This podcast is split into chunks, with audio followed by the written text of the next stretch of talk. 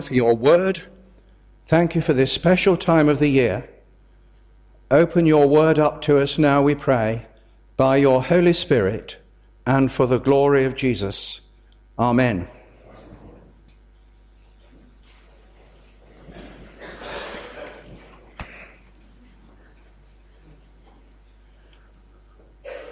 Well, I was going to ask if any of the children wanted to come and show off their Christmas presents, but they all seem to have disappeared. So I won't do that, unless any adults want to come and show, show off their Christmas presents. Well, I hope you've all had a great Christmas with all it involves. You have. Good. Well done, Alice. Yes. Food and drink, presents and decorations, Christmas trees and carols, family reunions cards, letters from friends, and so on. But Christmas Day was last Tuesday, and we move on from there. And next Tuesday is New Year's Day, and we pass from 2012 into 2013 with all it may bring for us. The family of Jesus, the child himself with his mother Mary and her husband Joseph, moved on from the manger and stable. Indeed, by the time the wise men came, the family had moved into a house, as Matthew 2:11 tells us. But before that, soon after the baby was born, there were important ceremonies that had to be carried out. And Luke tells us about them in chapter 2 of his gospel. Jesus had to be circumcised on the eighth day of his life, in common with every Jewish baby boy right up to the present time. Then there was his naming, being given the name Jesus, as the angel had instructed Joseph You shall call his name Jesus, for he will save his people from their sins. Then on the 40th day of his life, he was presented to the Lord in the temple at Jerusalem. And Luke tells us of a very special encounter there with the priest Simeon. And today's reading from Luke 2 is all about this meeting. In these few verses, we learn a lot about Simeon, things which show how fitting a person he was to meet and greet the infant Jesus and his family. In the first place, Luke tells us that Simon was that Simeon was prepared for such an encounter. His character is described in verse 25 as righteous and devout. Righteous meaning upright in his dealings with other people, devout in his devotion to the Lord. Moreover, we are told that he was waiting for the consolation of Israel. In other words, he was looking forward to the coming of the Messiah, God's chosen servant, who would bring comfort and joy to his people. And in addition to all this, Simeon was so in tune with the Lord through possessing the Holy Spirit that he had been told that he would not die before he had seen the Lord's Christ. Verse 26.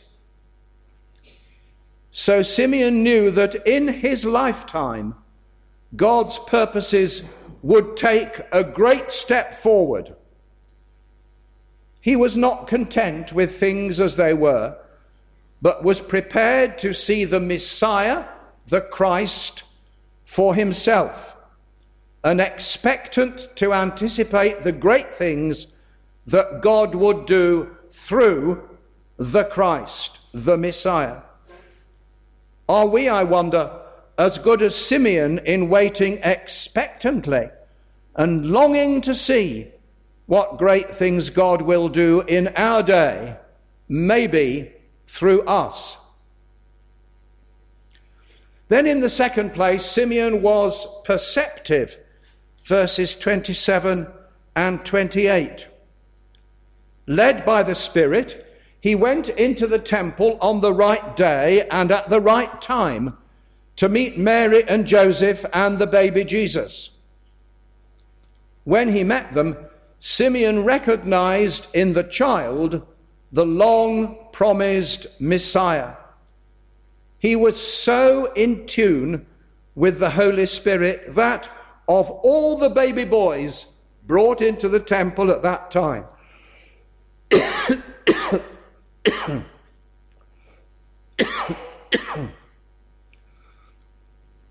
of all the baby boys, he recognized this one to be the Lord's anointed, the one of whom Old Testament prophets have spoken, and the one concerning whom he had received that special promise. On the face of it, there must have been little, if anything, to distinguish Jesus from any other 40 day old baby. But Simeon knew that this one was special. Have you, I wonder, ever had a God given insight about someone or something? A revelation, maybe, that came at an important moment for you or someone else. Then, in the third place, Simeon was praiseful, if there is such a word, as indicated by his poem or song, thank you, known to generations of Christians as the Nunc Dimittis, from the first two words in Latin of this song. Having recognized that the child Jesus was indeed God's Messiah, it was very fitting for Simeon to express his praise and worship in the words of verses 28 to 32. He referred to God's promise to him and asked to be dismissed in peace now that the promise had been fulfilled. My eyes have seen your salvation, he said showing that he realized that this small baby embodied all that God was going to do to bring about salvation, redemption, deliverance, forgiveness.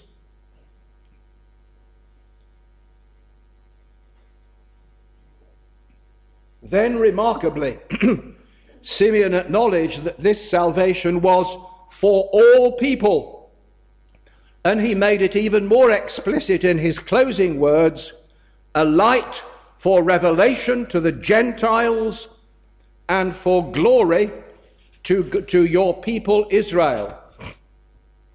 So unmistakably, Simeon's concept of God's salvation embraces Gentiles as well as Jews. It embraces the outsiders as well as those who consider themselves to be insiders.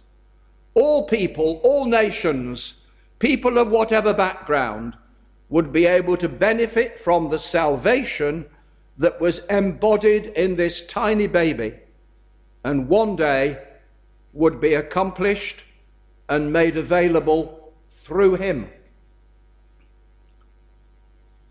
What sort of person was Simeon? prepared, perceptive, praiseful, and finally prophetic. Verses 33 to 35. Clearly, from what we've seen already, the coming of Jesus brought great joy to Simeon and would bring great joy to the whole world. But there were also darker truths to be faced. And Simeon, as a true prophet in the mold of the Old Testament prophets, did not hesitate to spell them out. Hence our title today, Some Somber Words. Mary and Joseph marveled at what Simeon said about their child. And when he blessed them, he had some somber prophetic words concerning both Jesus and Mary. This child was indeed God's salvation come in the flesh, but the fulfillment of his destiny would involve trouble, grief, and anguish. Simeon said first, This child is destined to cause the falling and rising of many in Israel, meaning that those who believed in Jesus would be raised up, while for those who did not believe, he would be a stumbling block over which they would fall. Then again, as Simeon said, Jesus would be a sign that will be spoken against. Here is foreshadowed the bitter hostility that the words and deeds of Jesus attracted from his critics, especially the Jewish religious leaders, and so revealed the thoughts of many hearts. And these prophetic words of Simeon underline the divisive nature of the person and the work of Jesus. It is certainly not all sweetness and light. It is a very far cry from the sanitized impression given by many a carol and Christmas card and countless nativity plays. Listen to what Jesus himself said in St. Matthew chapter 10. Whoever acknowledges me before men, I will also acknowledge him before my Father in heaven. But whoever disowns me before men, I will disown him before my Father in heaven. Do not suppose that I have come to bring peace to the earth. I did not come to bring peace, but a sword. For I have come to turn a man against his father, a daughter against her mother a daughter in law against her mother in law. A man's enemies will be the members of his own household. Somber words indeed from the lips of Jesus himself. And Simeon's final words were for Mary herself. And I wonder what she made of them and how she reacted on being told, A sword will pierce your own soul too. Righteous and devout Simeon must have shrunk from saying those things to Mary. but as a true prophet and an obedient servant of God, he had no choice. A sword will pierce your own soul. That's the reason why I put in the Christmas tree there amongst the decorations a sword to remind us of these words spoken to Mary. Let's think of some of the happenings which would remind Mary of what Simeon had said. There was the exile in Egypt after the visit of the wise men. The angel of the Lord said to Joseph, Take the child and his mother and escape to Egypt, for Herod is going to search for the child to kill him.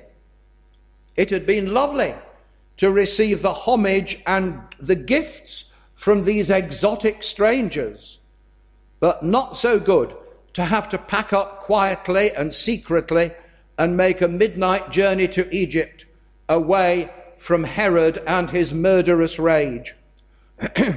Mary began to feel that sword. Then there was the slaughter of the babies at Bethlehem on the orders of Herod, determined to wipe out this rival king of the Jews at all costs.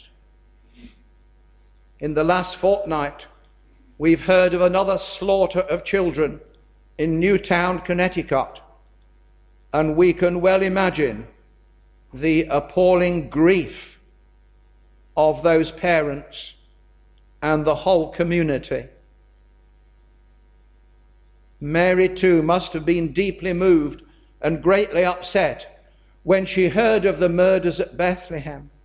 Here was a literal sword coming very close indeed. Then, moving on over the years, we come to the time when Jesus, aged 12, was left behind in the temple uh, at the feast of Passover. he was safe in the temple, yes, indeed. And when his parents eventually found him after three days, he was surprised at their anxiety and rebuked them gently, saying, Didn't you know I had to be in my father's house?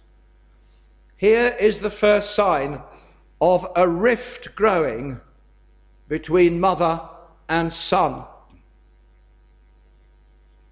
Passing on to the beginning of Jesus' public ministry, we come to the event described in Luke chapter 4 the hostility to Jesus at Nazareth. Jesus was becoming known, and one Sabbath he went into the synagogue at Nazareth, his hometown. He preached at the synagogue service and enraged the locals by saying that God loves the Gentiles and isn't just concerned for the Jews, and proved it from Old Testament scripture. This was too much for the congregation to stomach, and so they rushed him out of the synagogue and to the edge of a cliff, intending to throw him down and kill him. But he walked through the crowd and went on his way. But what must Mary have thought as she felt the reaction to him in her own hometown? That sword was cutting deeper. As the ministry of Jesus proceeded, he gathered large numbers of followers.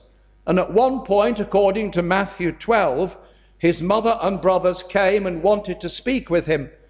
And when someone told him that they were outside the house where he was, he showed that he had a new family who took precedence over his blood relations. Pointing to the disciples, he said, Here are my mother and my brothers. Those who do God's will are Christ's family. there is a spiritual relationship which goes beyond and goes deeper than human relationships. Perhaps you find it so within your own family, and it can be hurtful. Mary must have felt the pain and the sting of what Jesus said. Another sword thrust. And lastly, of course, it was the crucifixion of Jesus that drove the sword point home right into Mary's soul. She stood by the cross, watching the nails being hammered through hands and feet, the spear piercing his side. Now she really knew the full agony of what Simeon had meant. A sword will pierce your own soul too. Yes, it was true. The Nativity story is wonderful, centering on the amazing fact of God becoming man, the Word being made flesh in the person of our Lord Jesus Christ. We celebrate too the ready obedience of Mary and Joseph, the praises expressed by the shepherds, and the worship offered by the wise men. And from today's reading, we can learn how Simeon was prepared and perceptive, praiseful and prophetic.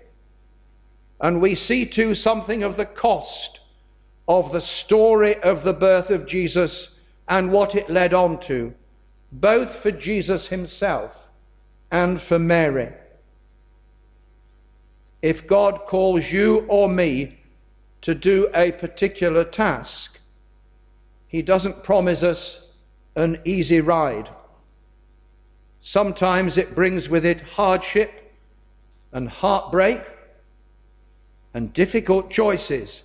and maybe, as with Mary, something like a sword piercing to the depths of one's being. But God knows what it's like. God knows what He is doing. God is fulfilling and carrying out His purposes. And He promises us the strength to cope and the endurance to see things right through to the end, as Mary did. So, on this last Sunday of 2012, may God bless you richly, and may He give you the strength and grace and stamina for whatever He may call you to in the coming year and all the years that lie ahead. May God bless you richly. Amen.